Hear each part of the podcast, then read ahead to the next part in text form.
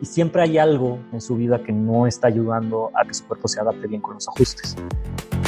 Número uno, establezcas un sistema que a ti te guste, que realmente sea lo que tú quieres practicar. El paciente va a salir adelante no solamente porque mi trabajo esté bien hecho, obviamente eso influye mucho, pero porque es un proceso y le tiene que dar tiempo y tiene que cuidar todo lo que hace en su vida. Nos encontramos una vez más en este podcast enfocado en trasladar los sistemas más exitosos de atención quiropráctica y quiero darle la bienvenida a un quiropráctico que nos acompaña el día de hoy desde Sevilla, España. Él es egresado en 2008 y actualmente es líder del Centro Quiropráctico Santa María. Con nosotros se encuentra el día de hoy el doctor Javier, Javier Santa María. Doctor, me gustaría para comenzar que nos hablara un poquito de cómo mm, comienza el Centro Quiropráctico Santa María y cómo surge la intención de ayudar a, a, los quiroprácticos de habla hispana. Pues bueno, antes de nada darte las gracias a ti por, invitarme y ser parte del podcast eh, tuyo, que, me encanta. Y aunque estemos en Europa, eh, os sigo eh, siempre. Pues sobre la pregunta que me haces, yo vengo de una familia de médicos. Mi padre y toda mi familia son médicos y por un problema que tuvo mi madre de hernias lumbares, eh, yo estaba a punto de comenzar la carrera de medicina y después de eh, mil profesionales tratando de ayudar a mi madre y a punto de, intervenirla de manera quirúrgica, pues mi padre eh, decidió buscar la ayuda de otro doctor que hay en mi ciudad, que es quiropráctico, y ahí fue donde comenzó un poco eh, mi aventura en la profesión. Eh, le cambió la vida radicalmente a mi madre y, en vez de seguir los pasos para estudiar quiropráctica, pues me fui a, Estados Unidos a, conocer la profesión, aunque yo estudié en Inglaterra, porque en España no, se podía estudiar quiropráctica cuando yo eh, decidí que, que era la profesión que quería ejercer el resto de mi vida. Entonces, una vez que me licencié o me egresé, como decís en México, en en el 2008, eh, yo tuve la suerte que mm, eh, siempre he sido una persona muy activa y buscando eh, iniciativas y, cosas diferentes y empecé a trabajar en una consulta en Barcelona donde veíamos a, los deportistas de, más nivel de, España. O sea, ajustábamos desde futbolistas reconocidísimos sudamericanos, por no dar nombres, a a, familias enteras. Y, ahí fue donde empecé. Eh, realmente mi centro quiropráctico empecé en el 2010 en Sevilla, en el sur de España. Y mi manera de trabajar, he tenido la suerte que he trabajado en, bastantes centros quiroprácticos antes de abrir. O sea, estuve en Barcelona y después echándole una mano a varios compañeros en España que necesitaban, por, por casos puntuales, eh, un doctor en quiropráctica. Y he trabajado tanto en sala cerrada como en sala abierta, como en salas semicerradas y, y yo, por ejemplo, ahora mismo practico en sala cerrada, pero con un movimiento bastante ágil. O sea, digamos, mi movimiento dentro de sala cerrada se puede considerar de sala abierta en cuanto al tiempo que estoy con cada paciente ajustando. Y, y la verdad que, muy contento con la, la forma de trabajar y, y siempre invito a muchos quiroprácticos o incluso estudiantes a venir a visitarme y, ver cómo trabajo. Eh, hay un doctor que es eh, brasileño, se llama Ricardo Fujikawa, que es el que lleva la, eh, la mayoría de, la, o sea, la Universidad de Madrid. Y él siempre dice que yo soy uno de los quiroprácticos que más quiroprácticos he mandado a estudiar quiropráctica en España. De hecho, el otro día lo estuve pensando y creo que son 13 estudiantes que, han decidido estudiar quiropráctica, o bien porque son amigos, familiares o pacientes que han estudiado quiropráctica después de pasar por, nuestra consulta. Y para mí es un orgullo. Será que lo vivo con tanta pasión que será esa la razón por la cual se inspiran a, decidir estudiar quiropráctica. ¿Por qué regresamos y empezamos a trabajar con, quiroprácticos eh, ya de tiempo? ¿Qué te llevó, qué te motivó a trabajar con alguien más y no iniciar desde cero tú solo? Eh, para mí eh, es muy importante conocer no solamente eh, saber ajustar, que eso, aunque con la práctica se, digamos, te vuelves un experto en el ajuste o en la manera de comunicarte, necesitamos tiempo, nadie nos enseña a cómo llevar un centro quiropráctico para que tenga éxito. ¿vale? De hecho, ese es en el nuevo proyecto en el que yo estoy involucrado. Mi objetivo es que cuanto más consultas quiroprácticas con éxito, que ahora si quieres podemos hablar de la palabra éxito porque es muy personal, ¿no? Pero eh, cuanto más consultas quiroprácticas y más personas se ajusten en este mundo, vamos a vivir en un mundo mejor. Entonces, eh, el hecho de yo haber podido trabajar con otros quiroprácticos, para mí ha sido muy importante eh, para desarrollarme como profesional, no solamente quiropráctico, sino también mm, empresario, que no dejamos de ser empresarios cuando tenemos un centro quiropráctico. Y es por eso que en, eh, en mi nuevo proyecto que se llama Kiro Grow, que no sé si, si, me ibas a dar pie para hablar de esto si queréis, eh, lo que hago es que le enseño a quiroprácticos, la mayoría son quiroprácticos jóvenes, pero eh, en el nuevo grupo hay un quiropráctico que lleva 25 años, 25 años ajustando, o sea, es casi el doble de años que llevo yo ajustando y está aprendiendo realmente cosas básicas que son importantes que tengamos los quiroprácticos bien claras en nuestro centro para así lograr el, éxito que deseamos. Eh, si quieres te digo alguna de ellas. ¿Quieres? Sí, por favor, Javier. Igual, ¿y por qué surgió Kiro Grow? Cuéntanos. Pues mira, Kiro Grow surge de, la necesidad de... Son, son, muchos los quiroprácticos jóvenes que me escriben y me dicen, oye Javier, ¿tú cómo haces esto? ¿Cómo haces la primera visita? ¿Cómo haces para traer pacientes nuevos a tu consulta? ¿Cómo, consigues que ese paciente se ajuste de por vida en tu centro. ¿vale? Y esas son cosas que no nos enseñan en la universidad. ¿vale? En la universidad nos enseñan las ciencias básicas, eh, estudiamos eh, cómo ajustar eh, radiología, patología, pero no nos enseñan, por ejemplo, a mm, montar las bases, las bases sólidas de un centro quiropráctico. Entonces, para mí hay ciertas cosas que, que son básicas, que es lo que llamo yo el proceso probado del éxito, ¿vale?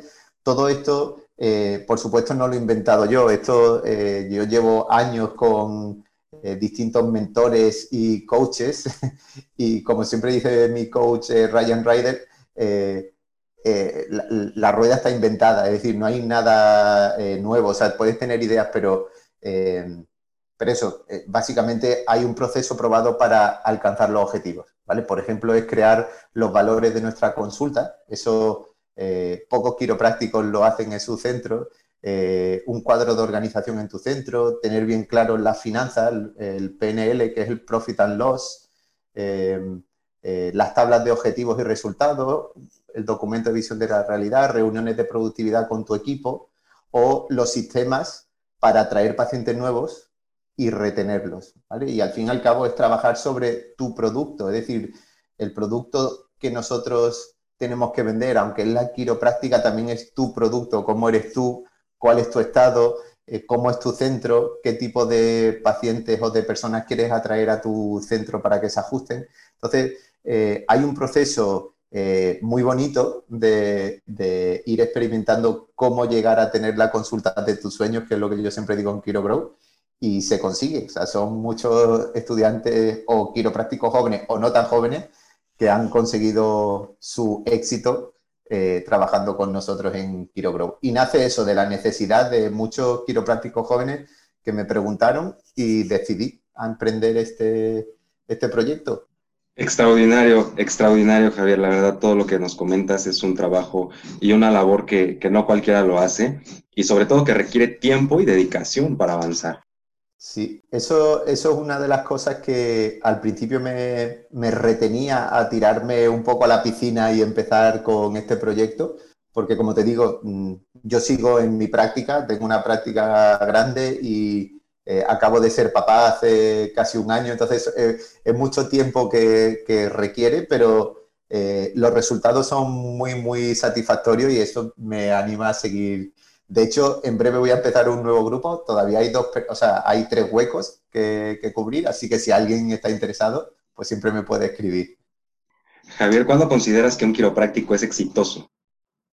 Mira, esa pregunta la, hablo con cientos de personas, no solamente quiroprácticos, sino de cualquier ámbito. Y eh, para mí el éxito, si tuviera que definírtelo así rápido, es eh, lograr los objetivos que tú te pones a, medio y largo plazo.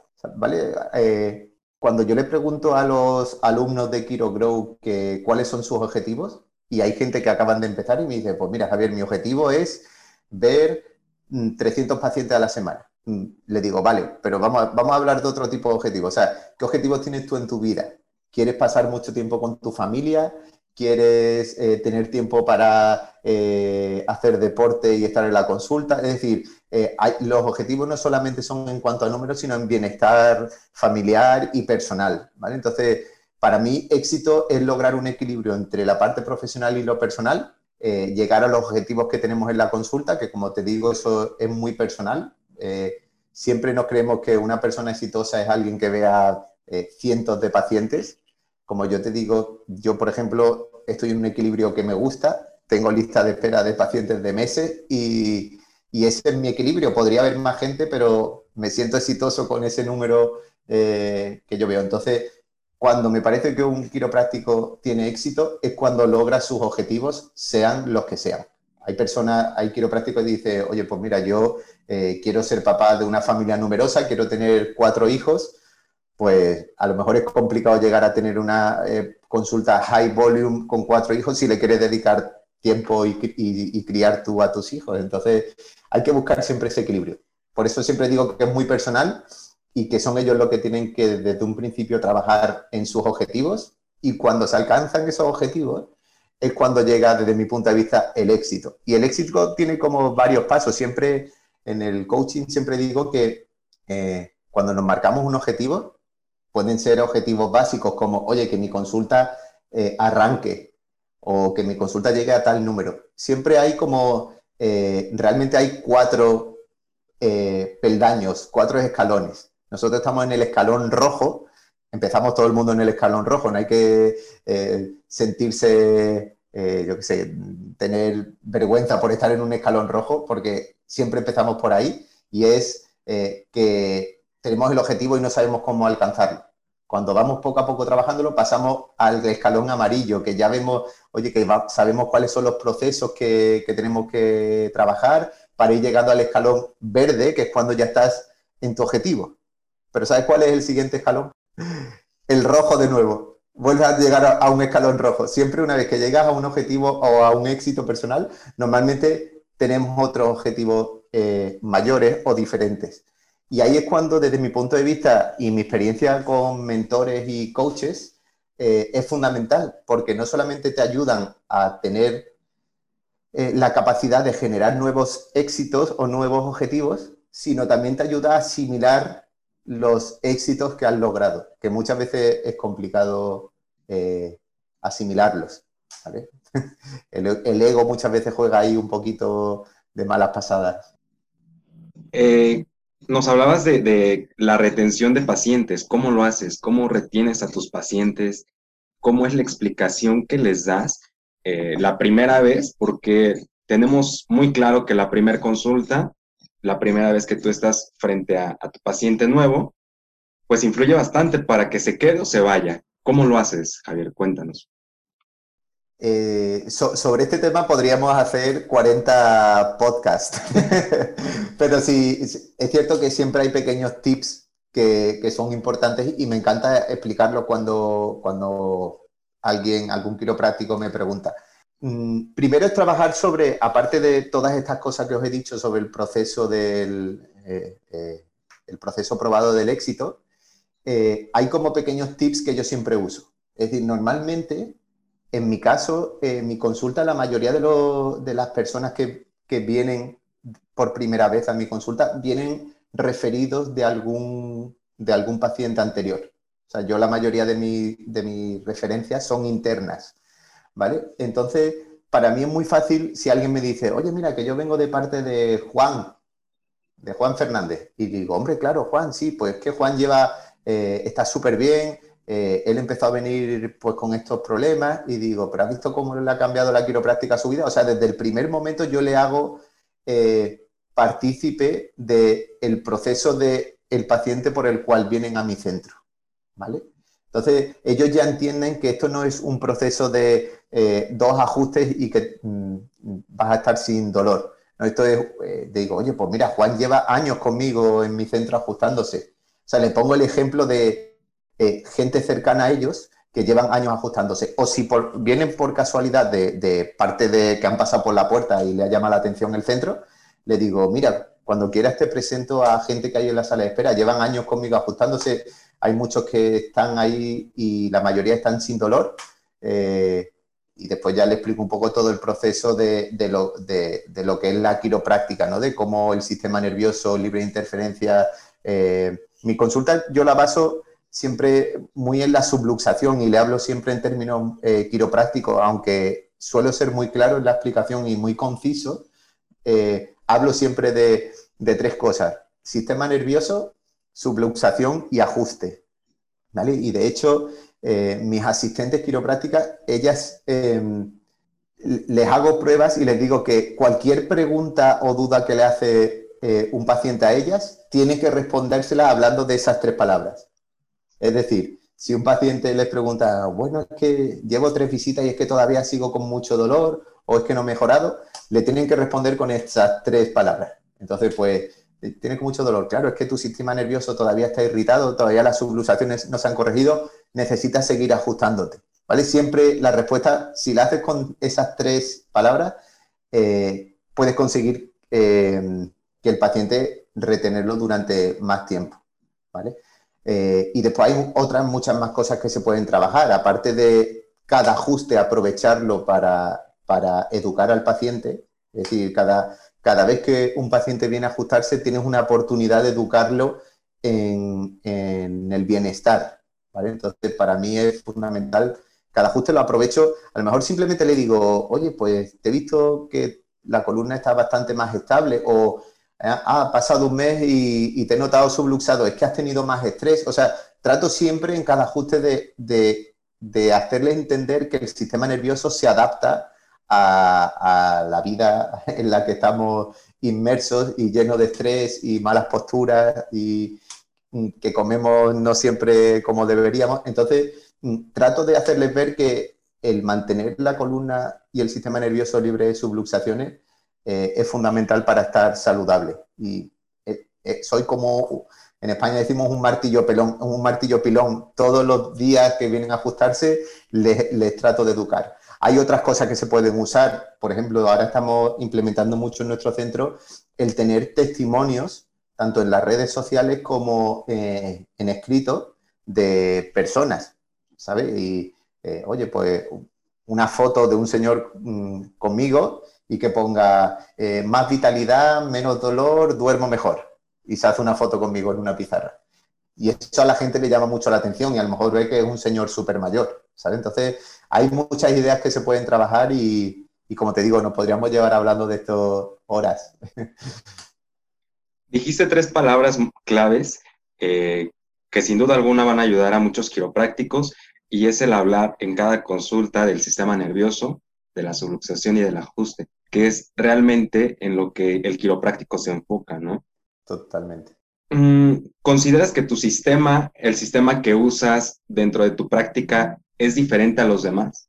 La verdad es que no, no es diferente a los demás. Eh, quizás eh, es es un sistema mío personalizado después de años de experiencia y que todavía sigue personalizándose, ¿vale? Es decir, cada vez que, voy a un congreso o cada vez que tengo un webinario, que ahora es la manera de ir a seminarios, ¿no? Eh, eh, mi primera visita cambia o mi manera de explicarle al paciente cómo su sistema nervioso se adapta cambia. Por ejemplo, ahora eh, en mi centro yo veo muchísimos bebés y mujeres embarazadas, que eso le llama mucho la atención. Mi hermana y yo estamos, trabajamos juntos y, vemos muchísimos bebés recién nacidos y mujeres embarazadas porque trabajamos con un equipo de matrones y de ginecólogos y, em, por ejemplo, cada vez que le explico a un padre por qué un niño puede estar irritado, por qué no duerme, y le explico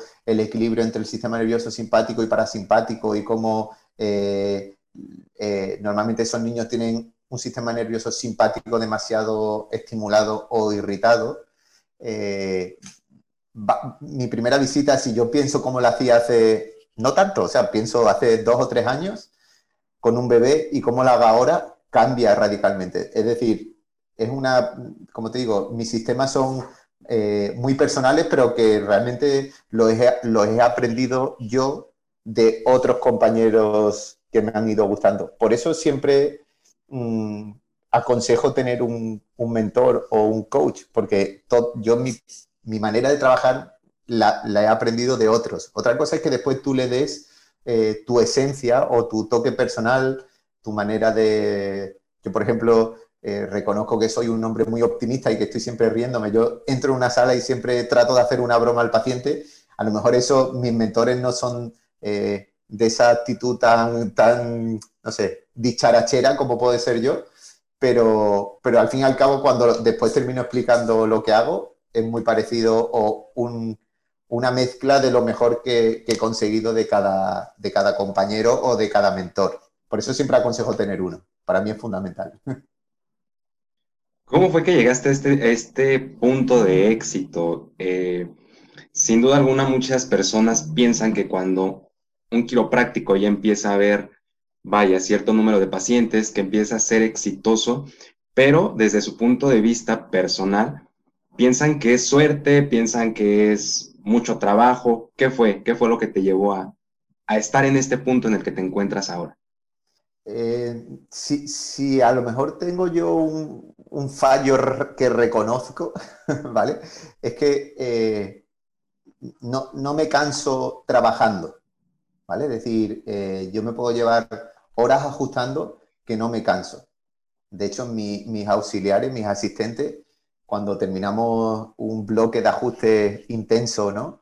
y me dicen, oye, oye Javier, y, ya hemos terminado. Y le digo, ah, pues a mí me caben 20, 20 ajustes más.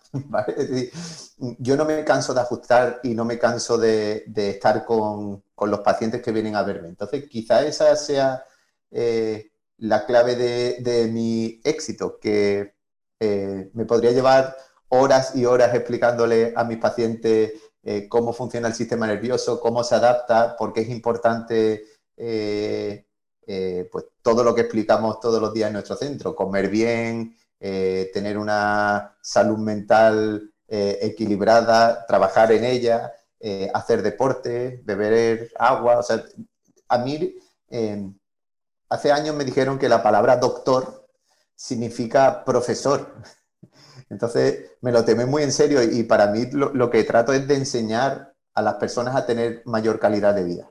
Y esa es la, eh, no existe una profesión en el mundo, eh, excepto la quiropráctica, que nos enfoquemos en el bienestar y en la calidad de vida exclusivamente, o sea, eh, de una manera em, fácil de explicarla y con pequeños cambios.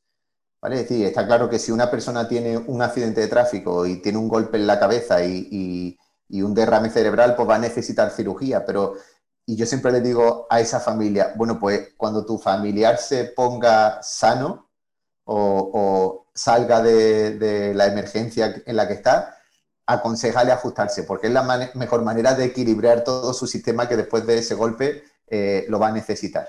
¿vale? Para mí, mm, eh, cuando estoy con, mis estudiantes, un día estaba yo en un... Eh, no llegaba yo a, la videollamada que hago semanalmente con los estudiantes porque había un, accidente de camino a mi casa y estaba yo dentro del coche. Y podría haber, pues yo qué sé, habría cientos de coches alrededor mía. Y llamé a todos ellos a través de una videollamada en el móvil y le digo, mira, para mí ahora que estoy aquí, digo, todas estas personas que están alrededor mía necesitan ajustarse. Seguramente estén estresados, estén deseando llegar a casa, eh, los niveles de cortisol y adrenalina están altísimos, su musculatura se está tensando, se van a subluxar seguro. Es decir, eh, para mí todo el mundo alrededor mío necesita ajustarse. Y de hecho hago siempre esa pregunta. Cuando voy por la calle y veo a un paciente, a una persona que, no sé, se agacha y se agacha mal o está en una, en una cola y yo estoy detrás de ellos y tose y, me dice, uy, qué resfriado tengo. Y le digo, oye, ¿por qué no te ajustas? Y me dice, ¿que me ajuste? ¿A qué te refieres? Y digo, no, mira, es que yo sí quiero práctico, me dedico a cuidar la, columna y el sistema nervioso y seguramente si te ajustas eh, no te vas a resfriar tanto o te vas a recuperar antes. Y, y entonces ya me dicen, ¿estás en serio? ¿Que cuidándome la columna voy a tener menos resfriado? Y le digo, sí. y eso es una, cosa que le digo siempre a mis alumnos en Kiro Grow, que le digo, oye, quedar con esta frase, ¿y tú por qué no te ajustas? Es, la mejor manera que tienes de entrar a un desconocido, eh, siempre de una manera sutil y educada, y, y, eso, y decirle, oye, ¿tú por qué no te ajustas? Entonces, esas son lo que tú me has preguntado, pequeñas, la clave de mi éxito es que no me canso de trabajar, no me canso de ajustar, no me canso de explicar lo que es la quiropráctica y cómo le puede ayudar a los pacientes. Y, y se me fue la vergüenza a la hora de, de eh, explicarle esto a desconocidos. tenemos, tenemos que aprender a, pues, a interactuar de cierta manera eh, y eso nos ayuda a llevar una atracción de pacientes. Tú tienes, mm, tu sistema va dirigido a un cierto grupo de personas, de pacientes, vaya, no sé, edad adulta, pediátricos, mujeres embarazadas. ¿Es algo así lo que manejas? Realmente en mi consulta yo eh, veo pacientes de, de todas las edades y de todas las, o sea, viene gente de, todo tipo, ¿no? Pero es cierto que cuando, por ejemplo, en, en KiroGrow hablamos em, de, un plan de marketing que es fundamental, eh, es muy importante que cada quiropráctico tengamos como un avatar de nuestros pacientes perfectos. Por ejemplo, yo siempre digo que a mí eh, a mí me encanta ajustar bebés, entonces uno de mis pacientes mm, ideales son bebés, pero también me, gusta mucho ajustar a eh, hombres de 25 a 45 años que sean emprendedores, que tengan empresas o que tengan ganas de, pues, de, emprender, porque es, es, un sector al que me siento muy identificado, o sea, yo me siento así, yo tengo 36 años y, soy muy emprendedor, ¿no? Aparte de, mi consulta quiropráctica, tengo otros negocios y, es, un, es un tipo de paciente cliente que me gusta atraer a mi centro, ¿vale? Entonces me enfoco eh, en esos nichos de mercado donde puedo conseguir ese tipo de, de paciente. Es decir, siempre explico que si tú quieres ver mujeres embarazadas, pues debes de intentar eh, dar algún tipo de charla en algún centro de educación al parto o hablar con ginecólogos o eh, estar en un ámbito que haya mujeres embarazadas. Si, si, yo quiero ajustar a bebés y nada más que me enfoco en ir a, lo mejor a un grupo de networking de empresarios, pues es muy complicado que atraiga a tantos bebés como atraigo ahora, ¿no? Entonces, eh, es fundamental trabajar esos sistemas de marketing y de, y soy de tu paciente ideal, pero es cierto que en mi centro también son muchos años los que llevo, ¿no? Pero eh, ajustamos todo tipo de, personas. Y es lo que me gusta. Eh, de hecho, siempre digo, cuando veo un bebé y, el siguiente paciente es un señor mayor de 80 años o 90 años, siempre le hago ver eso a mis pacientes. Le digo, mira, acabo de ajustar un bebé que tiene 13 días o 14 días y ahora te estoy viendo a ti que tienes 83 años. Y entonces, eso también, eso son maneras de conseguir pacientes nuevos. Eh, la gente no sabe que un bebé de 13 días debe de chequearse la columna. Eso la gente no le entra en la cabeza hasta que se lo explicas. Una vez que se lo explicas, eh, pues la gente le entra. Y de hecho, eh, yo veo cada vez más médicos que me refieren, por ejemplo, más bebés y es porque yo le digo, oye, igual que un bebé cuando nace, le chequeamos el corazón, le chequeamos los oídos, le chequeamos los ojos, y le digo, vosotros los médicos sabéis que todas esas funciones hacia el oído, hacia el corazón, hacia los ojos, todo eso va a través del sistema nervioso que pasa dentro de la columna. Entonces, sabéis que un parto no es un paseo para un parque, o sea, no es un paseo en un parque para el bebé, con lo cual eh, eh, deberíais de aconsejar que todos los bebés que nazcan vayan a un quiropráctico y por lo menos que los chequee. Si después necesita ajustarse o no, eso ya será criterio del quiropráctico, pero por lo menos que chequeen que no hay subluxaciones. Y eso es una de las grandes epidemias que vamos a vivir en unos años, porque eh, las subluxaciones en los bebés, eh, debido al estilo de vida que, tenemos y el aumento del número de cesáreas y todo esto está muy relacionado incluso con la salud mental de los niños. Eh, uno de mis mayores mentores es el doctor Robert Melilo, no sé si tú lo conoces, que escribió el libro de niños Disconnected Kids, que yo le ayudé a traducirlo al castellano, es decir, lo podéis comprar por Amazon, se llama Niños Desconectados, y en ese libro, que está enfocado para, papá, para papás, habla sobre cómo el desarrollo del cerebro eh, no se desarrolla de manera ideal si hay patrones de subluxaciones después del parto. Entonces, y estamos hablando de niños que tienen déficit de atención, hiperactividad, incluso dentro del TEA, que, es, eh, TEA es eh, autismo, trastorno de autismo. Entonces, eh, es tan fácil cambiarle la vida a un bebé simplemente ajustándolo que merece la pena que insistamos en que todos los bebés deben de por lo menos chequearse. Yo en mi consulta a las mamás que vienen y se ajustan embarazadas, siempre el primer chequeo del bebé lo, están invitados. Es el mejor regalo que le puedo hacer a esa mamá, es chequear la columna de su bebé y ver si hay alguna subluxación y corregírsela o, decirle que necesita varios ajustes. Pero mi regalo a las mujeres embarazadas que hacen el cuidado conmigo es regalarle el primer ajuste de su bebé si, si lo necesita. En tu equipo cuentas con, cuatro personas, ¿correcto? Mm, ¿Cuáles son los valores que debe tener el equipo para que funcione el centro quiropráctico, porque esa es una parte importante, el, saber qué, tipo de valores debemos de tener, cuál es el objetivo, cuál es la misión y la visión específica para llevar al centro quiropráctico, pues vaya, lo más alto que se pueda.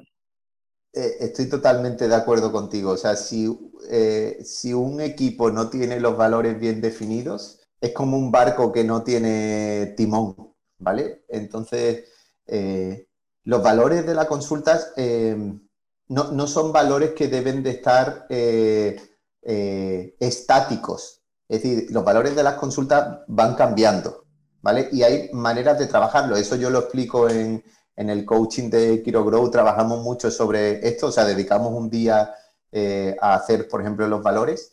Y, em, por ejemplo, en mi consulta quiropráctica somos mi hermana y yo, que somos los doctores, y dos asistentes.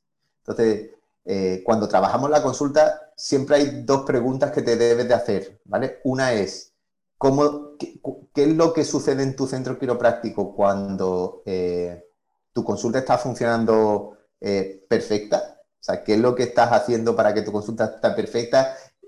por ejemplo, para mí, uno de mis valores fundamentales en mi consulta es ser puntual siempre lo digo, yo soy como muy raro, eh, tengo como eh, una obsesión con la puntualidad. O sea, a mí que alguien sea impuntual eh, me destroza. Entonces mis auxiliares, incluso cuando las contraté, porque los valores de una consulta sirven mucho para contratar a gente, ya sean doctores o, asistentes, para mí la puntualidad es fundamental. Entonces, cuando yo contrato a alguien, le digo, oye, que yo soy muy raro con la puntualidad y si la consulta hay que estar a las ocho y media de la mañana, que tú llegas a las ocho y media ya es tarde para mí.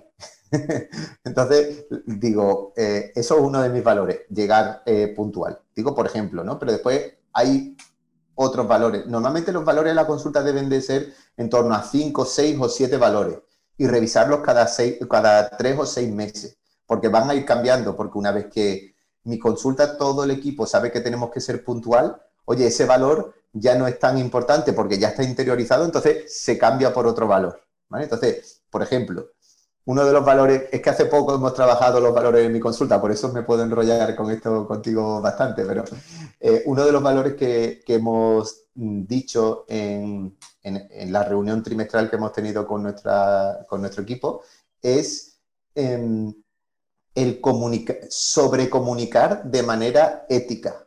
¿Vale? Es decir, cuando me refiero a sobrecomunicar, es lo que te he dicho de que cada ajuste o cada vez que una persona viene a nuestro centro, tenemos la oportunidad de explicarle eh, eh, pequeños detalles para tener una mejor salud o para que se retengan en, el o sea, para que sigan en un cuidado quiropráctico eh, de por vida. Entonces, el sobrecomunicarnos, ¿vale? El, explicarle todo y todo y todo, siempre de una manera ética, para nosotros es uno de nuestros valores de, de ahora en la consulta.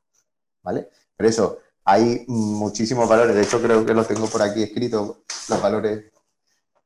Sí, mira, hemos puesto lo de la sobrecomunicación, eh, la armonía, ¿vale? Es decir, cuando me refiero a la armonía es que la consulta esté limpia, que, esté la música puesta, que esté todo funcionando bien, que la temperatura de nuestro centro sea la correcta, etcétera. Después, otro de nuestros valores que hemos puesto ahora mismo es la empatía, ¿vale? Y la empatía, cuando me refiero a empatía, no es solamente empatizar con ese paciente que viene, sino eh, ser amable y tratar a cada paciente como si fuera de tu familia. Es decir, si viene una persona de 80 años, trátala como si fuera tu abuela. ¿Vale? Si, tú la tratas como si fuera tu abuela, estoy seguro que vas a dar lo mejor de ti. ¿Vale? Em, después, otro de los valores que hemos puesto es en el desarrollo personal y profesional. No porque en, mi equipo no, sea una cosa que, no lo hagamos, sino, em, sino porque debido a la pandemia que estamos viviendo y no podemos ir a eh, seminarios o congresos, oye, pues que cada uno tengamos nuestra responsabilidad en casa de leer, de aprender, de, de, de, tener un coach.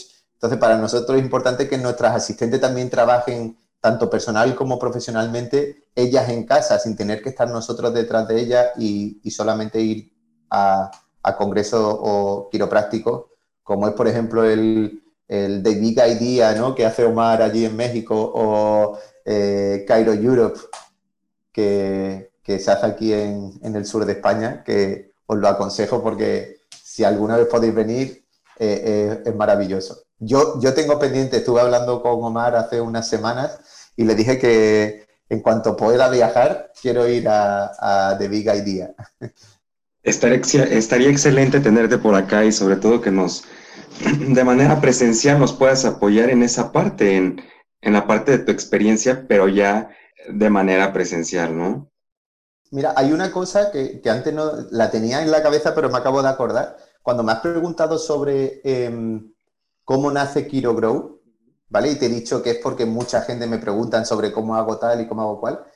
Eh, el problema que hay también es que la mayoría de coaches que existen en el mundo quiropráctico es en inglés, ¿vale? Entonces, eh, es cierto que yo, debido a que estudié en Inglaterra o los que hayamos estudiado también en Estados Unidos, etcétera, eh, puede ser fácil tener un coach en inglés, porque el coach al final implica muchas horas de trabajo, el dinero que te gastas en el coach, etcétera. Tú quieres sacar siempre el, máximo de, esa, experiencia con tu coach. Y muchos quiroprácticos en España me decían, oye Javi, pero es que yo mm, con Ryan Ryder o con Robert Delgado o con Robert Melilo, que son muchos de los coaches que yo tengo, dice, tío, es que no, no, los entiendo o no logro sacar mm, mucho jugo de, de ese coach.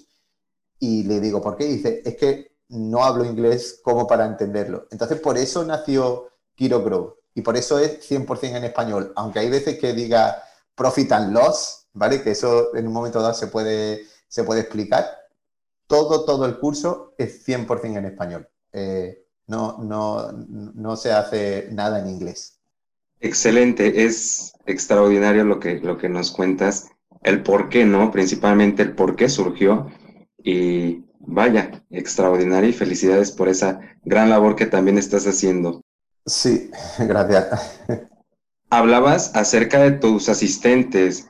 Mm, ¿Cuánto tiempo les dedicas o cómo las instruyes, cómo las ayudas a que sean unas mejores asistentes? Porque claro que también debemos de, de tenerles cierto tiempo especial para ellas y explicarles algunos puntos que que vemos que van sucediendo al paso de la, del tiempo y de las consultas, ¿no? Eh, eso es una de las cosas que muchos quiroprácticos no, no consideran tan importantes. y es que eh, eh, tú puedes ser un gran comunicador, un gran quiropráctico, tener un centro bastante trabajado, pero si después tu asistente no es congruente con, con tu mensaje que quieres dar, eh, es complicado y te vas a frustrar muchas veces a la hora de conseguir tus objetivos. si, si, no trabajas eh, internamente el equipo, eh, tienes mucho perdido. Y si lo trabajas, ganas muchísimo. ¿vale? una de las cosas que a mí me cambió la práctica fue las reuniones que llamamos reuniones de productividad con el equipo. Y las reuniones de productividad eh, al principio dan muchísima pereza y de hecho eh, siempre se dice que, los seres humanos de por sí para reunirnos y sobre todo de trabajo y todo esto eh, somos malísimos y hay miles de libros escritos sobre las reuniones de productividad, ¿vale? Pero es cierto que aunque cuando empiezas esas reuniones de productividad dan mucha pereza y suele costar que sea una rutina, cualquier reunión de productividad con tu equipo y con tus asistentes aunque sea mala, ya es mejor que no tener una reunión. ¿Vale? Entonces, eso es, fundamental. Eso lo dice siempre eh, Ryan. Y, eso, y para mí las reuniones de productividad eh, son varias. Yo hago una reunión de productividad antes y después de cada bloque de ajustes, ¿vale? Que eso a la gente, como dice, una reunión todos los días antes y después, sí, sí, son cinco minutos yo cojo el listado de pacientes y con mi, el, antes de cada bloque de ajustes lo debe de hacer el doctor. Y coge el listado de pacientes y va viendo y dice, vale, Juan, María, Gonzalo, ahora un paciente nuevo, ahora tengo un bebé, ¿vale? Eh, perfecto, con la CIA, como que vas sobre tu agenda y dice, tengo algo que saber, y a lo mejor te dice tu CIA, oye, pues sí, mira, es que Juan llamó ayer que eh, hizo deporte y se hizo daño y ha venido de urgencia. Y por eso te lo he puesto aquí. Ah, vale, perfecto. Pues yo sé que Juan, cuando lo vea, viene porque está dolorido. O, oye, mira, que es que viene Francisco, que hace seis años que no se ajusta. Oye, es que esos son detalles que tú tienes que saber. Y son cinco minutos, ¿sabes? Eh, literalmente. Cuando termina el bloque de ajustes, otros cinco minutos. Pero en este caso, en vez de llevarlo el doctor, lo lleva tu asistente y te dice, oye, mira, pues de los 50 personas que tenías para ajustar, eh, eh, Francisco ha cambiado la cita porque su mujer eh, ha tenido un accidente de tráfico. Oye, pues tú ya sabes que cuando veas a Francisco le puedes preguntar por su mujer. O, oye, mira, es que tienes que llamar a Paco porque mm, me ha dicho que, a lo mejor deja de venir porque no se encuentra mejor. Oye, pues llamas a Paco y le explicas un poco sobre que cualquier proceso de sanación necesita tiempo. Y son cinco minutos, ¿eh? Y, al principio da con mucha pereza, pero literalmente son como muchos cinco minutos. Yo creo que le dedico incluso menos. Pueden ser dos o tres minutos. Esa es las reuniones diarias. Después hacemos una reunión semanal, que ahora la hacemos nosotros eh, eh, desde casa, la hacemos el equipo cada uno en su casa.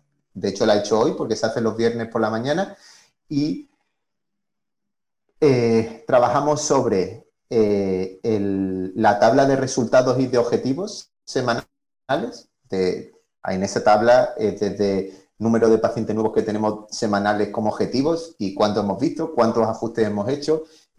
Hay, la tabla de ajuste, o sea, de resultados es como bastante dinámica, hay como pum, pum, pum, pum, ¿no? Y tenemos que ver si alcanzamos los objetivos. Después tenemos las cosas que hay que hacer en la consulta semanalmente. Y son pequeñas cosas y cada uno tenemos como un to-do, una cosa que hacer cada uno. A lo mejor es, oye, llamar al fontanero porque hay un grifo que funciona mal. O, eh, oye, que hay que eh, llamar a la papelería y que traiga folios. O que, yo qué sé, que hay que llamar al de la página web porque queremos cambiar una cosa del precio. Entonces, son pequeñas cosas que en una semana se pueden hacer. Entonces, yo te digo, oye, para la semana que viene tienes que llamar al fontanero y durante esta semana debe de venir. Entonces, la semana que viene, cuando vayamos por la lista, te digo, oye, ¿has llamado al fontanero? Sí, perfecto. O no, ¿por qué no? Oye, pues es que yo lo he llamado y no me coge el teléfono. Entonces, las reuniones de productividad semanal eh, son bastante rápidas, tienen que ser muy estructuradas y no duran más de 25 o 30 minutos. Eso es una cosa que se me ha olvidado decirte, que todas las reuniones deben de estar muy estructuradas, se tiene que saber eh, cuánto dura, cuánto va a durar, lo debe de llevar siempre la misma persona hacia adelante y eh, siempre debe de ser el mismo día y a la misma hora. Y la única excusa por la cual no se hacen es si estás enfermo o de vacaciones. Y después están las reuniones trimestrales, que esas no las llevamos trabajando tanto tiempo, pero en estas reuniones trimestrales nos podríamos llevar muchísimo tiempo hablando, pero se trabaja mucho sobre eh, los valores de la consulta, se trabajan eh, otro, eh, por ejemplo, sobre la tabla de objetivos y de productividad, sobre nuestra misión y nuestra visión como quiroprácticos. son reuniones un poquito más extensas, en esas sí les dedicamos a lo mejor dos o tres horas, pero es una vez al trimestre y, y es donde ahí es donde marcan la diferencia como consulta quiropráctica, cuando haces este tipo de reuniones de productividad con tus asistentes. Y por supuesto, para mí es fundamental que tu asistente vaya a los eh, congresos quiroprácticos o a los seminarios quiroprácticos. No sé si en Viga y Día eh, se enfoca también mucho sobre asistentes. En Cairo Europe, eh, es que en Cairo Europe hay dos, uno en septiembre, perdón, uno en octubre y otro en abril. El de abril, las asistentes tienen un calendario, o sea, un horario totalmente enfocado para ellas. Pero yo las llevo tanto al de abril como al de octubre. que vean también las charlas de los quiroprácticos. Es importante, es importante también que conozcan esa parte, la, ambas labores que hacen, tanto la asistente como el quiropráctico, porque a final de cuentas es un equipo y si alguna de las partes falla, pues el equipo se viene abajo, ¿no? Totalmente. Eso es fundamental. Hablabas acerca eh, de cosas que se hacen continuamente o que se pueden hacer, ¿no? Eh, como ir solucionando ciertos detalles en el centro quiropráctico, de que está fallando algo y demás. Pero también eso conlleva gastos, gastos económicos y también hay que saber la parte mm, de las finanzas, de cuánto estás obteniendo mensualmente, semanalmente y cuánto estás gastando. ¿Tú cómo llevas esa, esa parte de finanzas, esa parte administrativa? Eh, eso, es eh, eso es fundamental y eso es una de las cosas que los quiroprácticos eh, normal, o a lo mejor no los quiroprácticos, pero por lo menos los que yo conozco, siempre no nos enfocamos en ello. Ahora hay un, hay un libro que os aconsejo que se llama el beneficio es lo primero, es de un, no es quiropráctico, se llama Mike Mikalo, Mikalovich o algo así, pero bueno, pone Profit First o el beneficio es lo primero, y lo que te habla es de cómo manejar la tabla de, eh, de ganancias y de gastos. Entonces, es fundamental que lo tengamos muy claro. Yo, em, desde el primer día, sí, sí es cierto que fuimos muy conscientes en dónde gastaba el dinero que entraba en la consulta, pero existen sistemas que ahora estoy implementando con esto del beneficio en lo primero, para que toda consulta quiropráctica desde el primer día o cualquier negocio desde el primer día siempre obtengas beneficio. Así que os animo a leer ese libro. Pero por supuesto después, eh, o sea, si te refieres a, lo que es la práctica interna de la consulta, eh, tiene que estar súper detallado por parte de mis asistentes.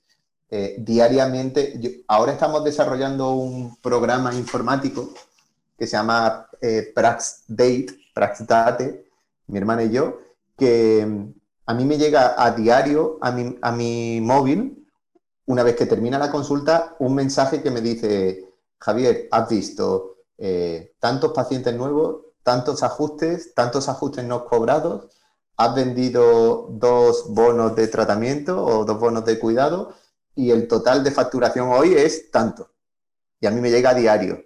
Y después mi asistente también le llega y lo apunta y semanalmente vemos todo y, están todos muy claros. No, no, no es raro que un asistente te robe, porque lo he visto en muchos centros quiroprácticos, porque los quiroprácticos eh, nos enfocamos en ajustar y eso es fantástico, pero es fundamental que estemos muy encima de todo esto. Y eso es una de las cosas que también eh, explico yo en KiroGrow y, y les doy eh, documentos Excel para que ellos vayan rellenando de la, de la, misma manera que relleno yo, para que vean tanto lo que ganan y dónde se lo gastan, pero es fundamental que, que un quiropráctico esté encima de eso, porque como he dicho, no solamente somos quiroprácticos, sino también somos empresarios y si no, si no eres consciente de los números de tu empresa, malo.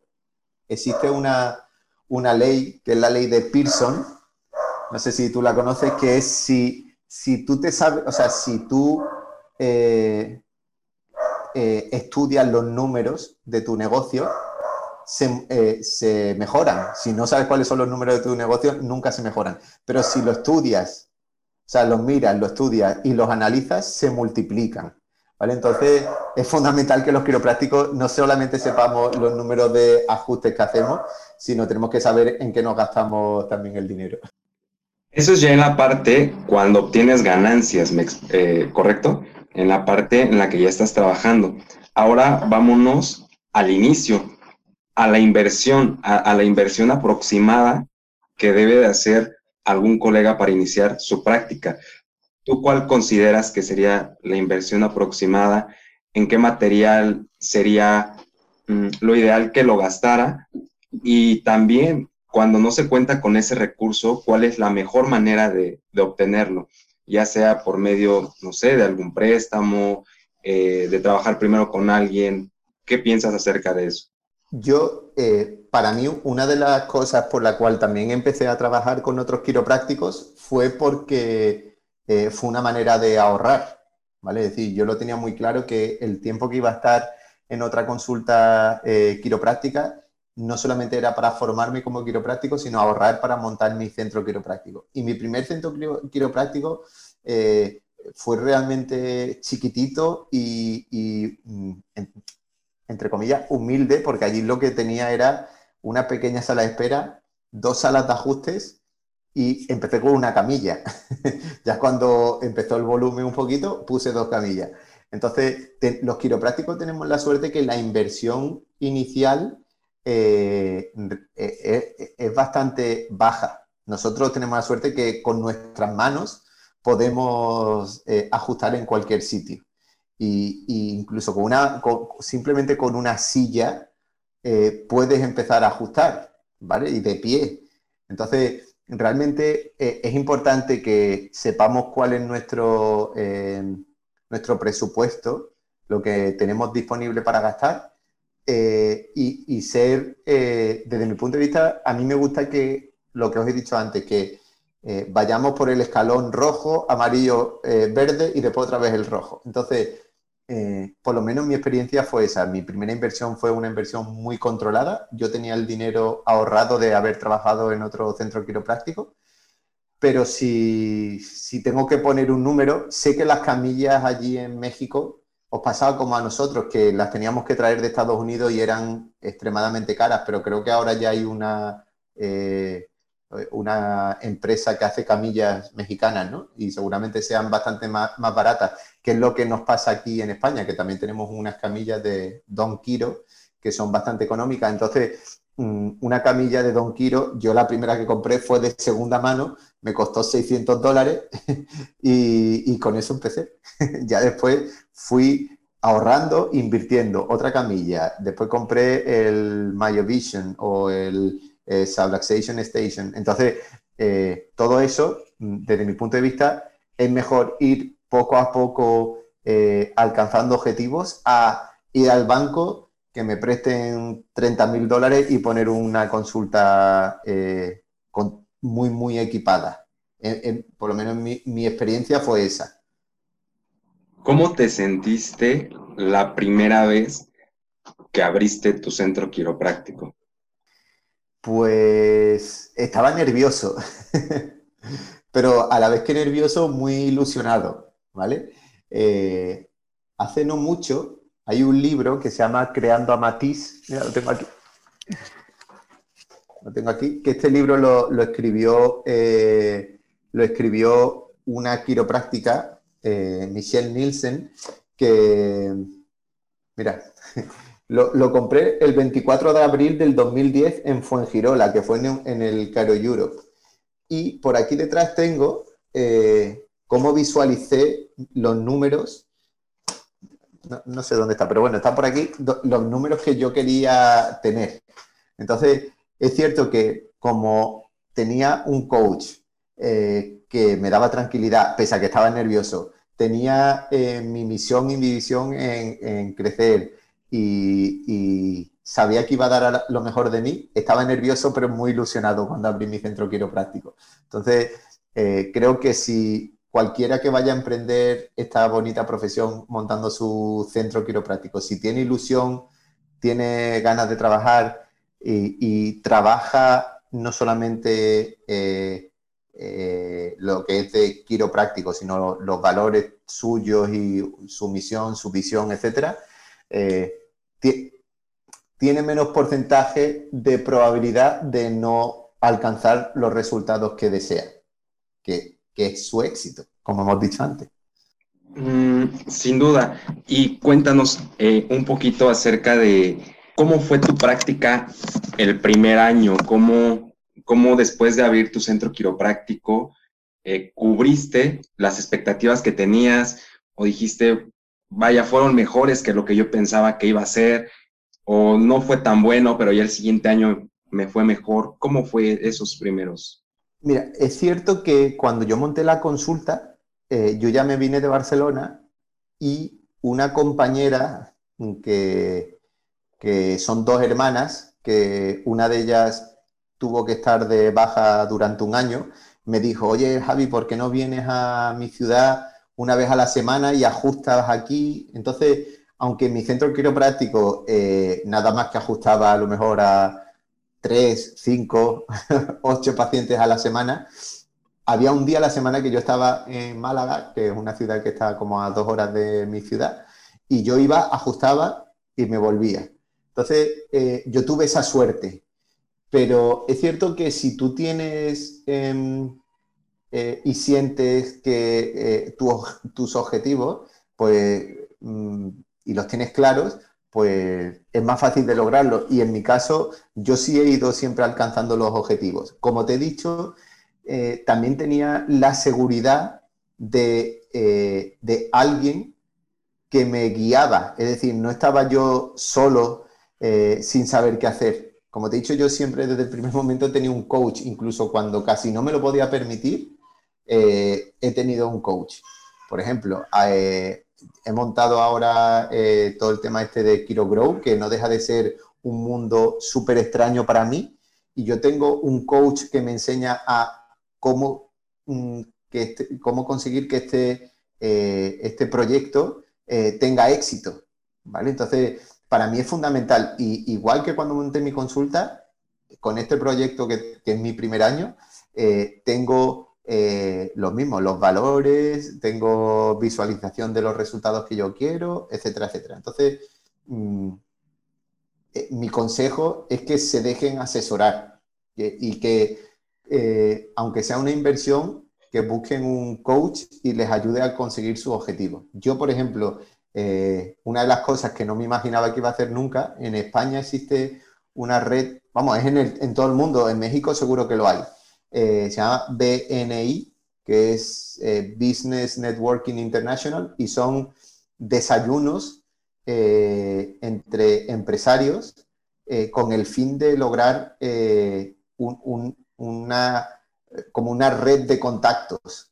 Entonces tú vas allí, tienes eh, un minuto para explicar lo que tú quieres esa semana. Oye, pues yo quiero que, cualquier persona que, tenga eh, dolores de cabeza eh, le aconsejéis venir a mi consulta quiropráctica porque estoy acostumbrado a ver pacientes con problemas de dolor de cabeza y suele ser porque tienen subluxación en la parte cervical y ajustándose van a mejorar. Entonces, a mí el hecho de entrar en, en BNI me ayudó a atraer muchos pacientes nuevos, por ejemplo me tuve que salir de BNI porque no tenía capacidad de ver los pacientes nuevos que me mandaban mis compañeros.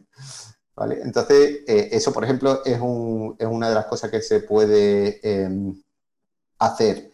Eh, seguramente tú conozcas eh, al doctor Jorge Campos, chileno, que también estuve hablando con él, y él hizo una, un vídeo que me encantó, que dice, tu mejor inversión de marketing es 50 eh, centavos de dólar o algo así. lo leíste, lo viste tú ese vídeo. Y, y, es comprarte una cuerda y ponérsela a tu columna y llevarla siempre contigo. Yo recuerdo, yo recuerdo de ir andando por mi, mi, mi, donde está mi consulta, yo vivo cerca, y yo recuerdo de ir andando por la calle con la columna en la mano. Iba al supermercado con la columna en la mano, iba a comprar el pan con la columna en la mano, iba a, yo que sé, al gimnasio y casi que llevaba la columna en la mano porque la gente te pregunta y te dice, oye, ¿eso qué es? Y pues la columna que tú tienes en la espalda es igual que esta. Y es que yo me dedico a que la columna esté sana y no haya interferencia. Y es una manera muy fácil de atraer a gente a tu centro quiropráctico. Así que es cierto que eh, da miedo y que el primer año y el, y el lanzarte a emprender eh, eh, es intrigante y apasionante y que da respeto, porque existe el miedo a perderlo todo, ¿vale? Pero los quiroprácticos tenemos la suerte que la inversión es muy controlada y que la mejor inversión ya la has hecho, que es tener tus manos educadas para ajustar. Así que mm, mi consejo es que no tengan miedo, que sean responsables con lo que hacemos, con la inversión que sea controlada y, a trabajar. ¿Tienes algún eh, libreto, algún speech eh, personalizado ya para todos tus pacientes durante la primera consulta o es como se vaya dando la consulta, tú vas viendo qué quitas, qué pones? No, eh, mi consulta está, eh, eso es una de las cosas que trabajamos también en KiroGrow, mi consulta está todo eh, en scripts, como en protocolos, que no me salía la palabra en español. ¿Vale? Protocolos de todo, o sea, el protocolo de cómo mi asistente tiene que coger el teléfono, el protocolo de cómo un paciente entra en la consulta y qué le debe decir mi asistente, el protocolo de cómo debe de mi asistente encender las luces, poner la música, o sea, es todo un protocolo. Y mi primera visita y mi segunda visita tienen protocolos.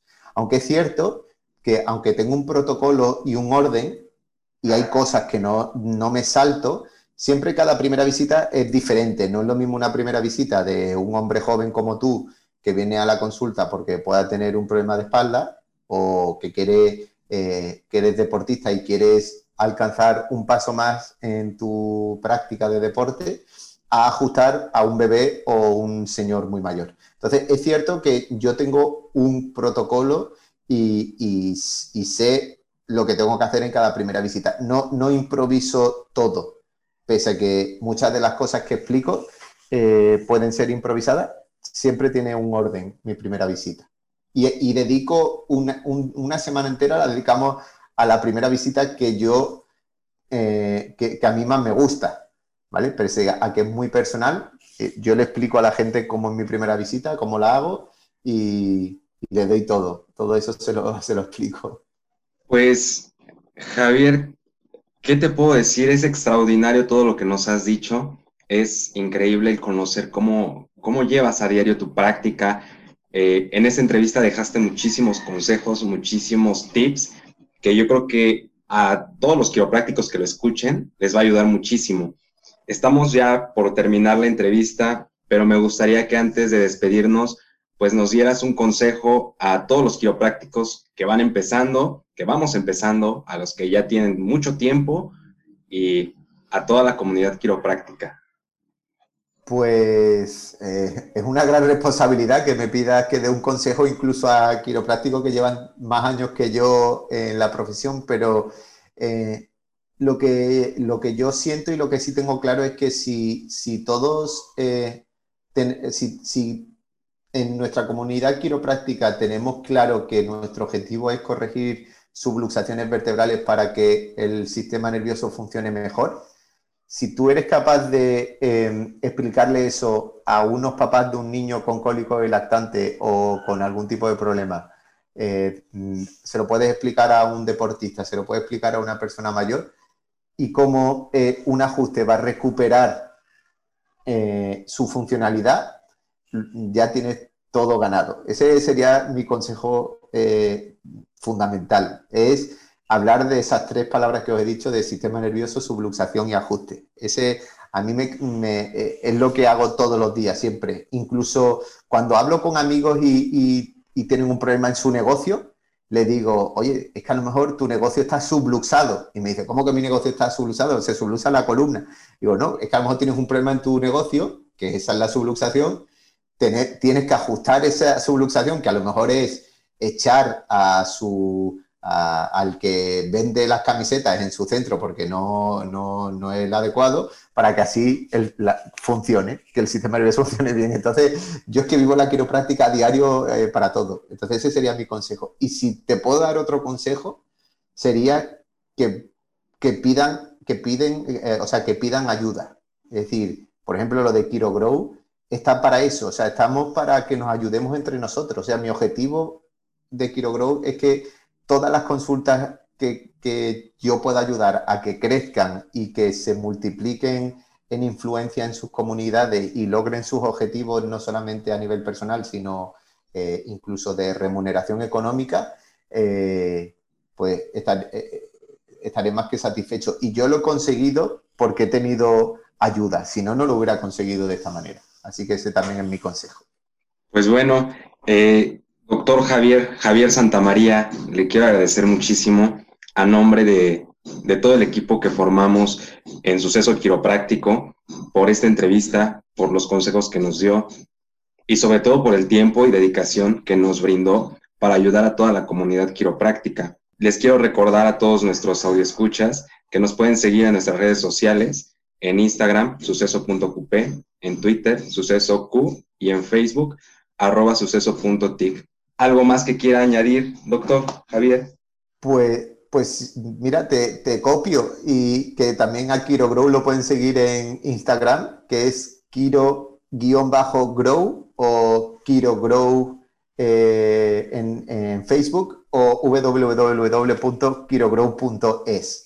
Así que muchas gracias por compartir el tiempo conmigo y estoy disponible para cuando queráis que sigamos charlando en otra ocasión. Un abrazo. Muchísimas gracias, doctor Santamaría, y nos, nos vemos pronto con los mejores sistemas, procedimientos y sobre todo de este mundo quiropráctico. Con nosotros estuvo hoy el doctor Javier Santamaría desde Sevilla, España. Gracias, doctor.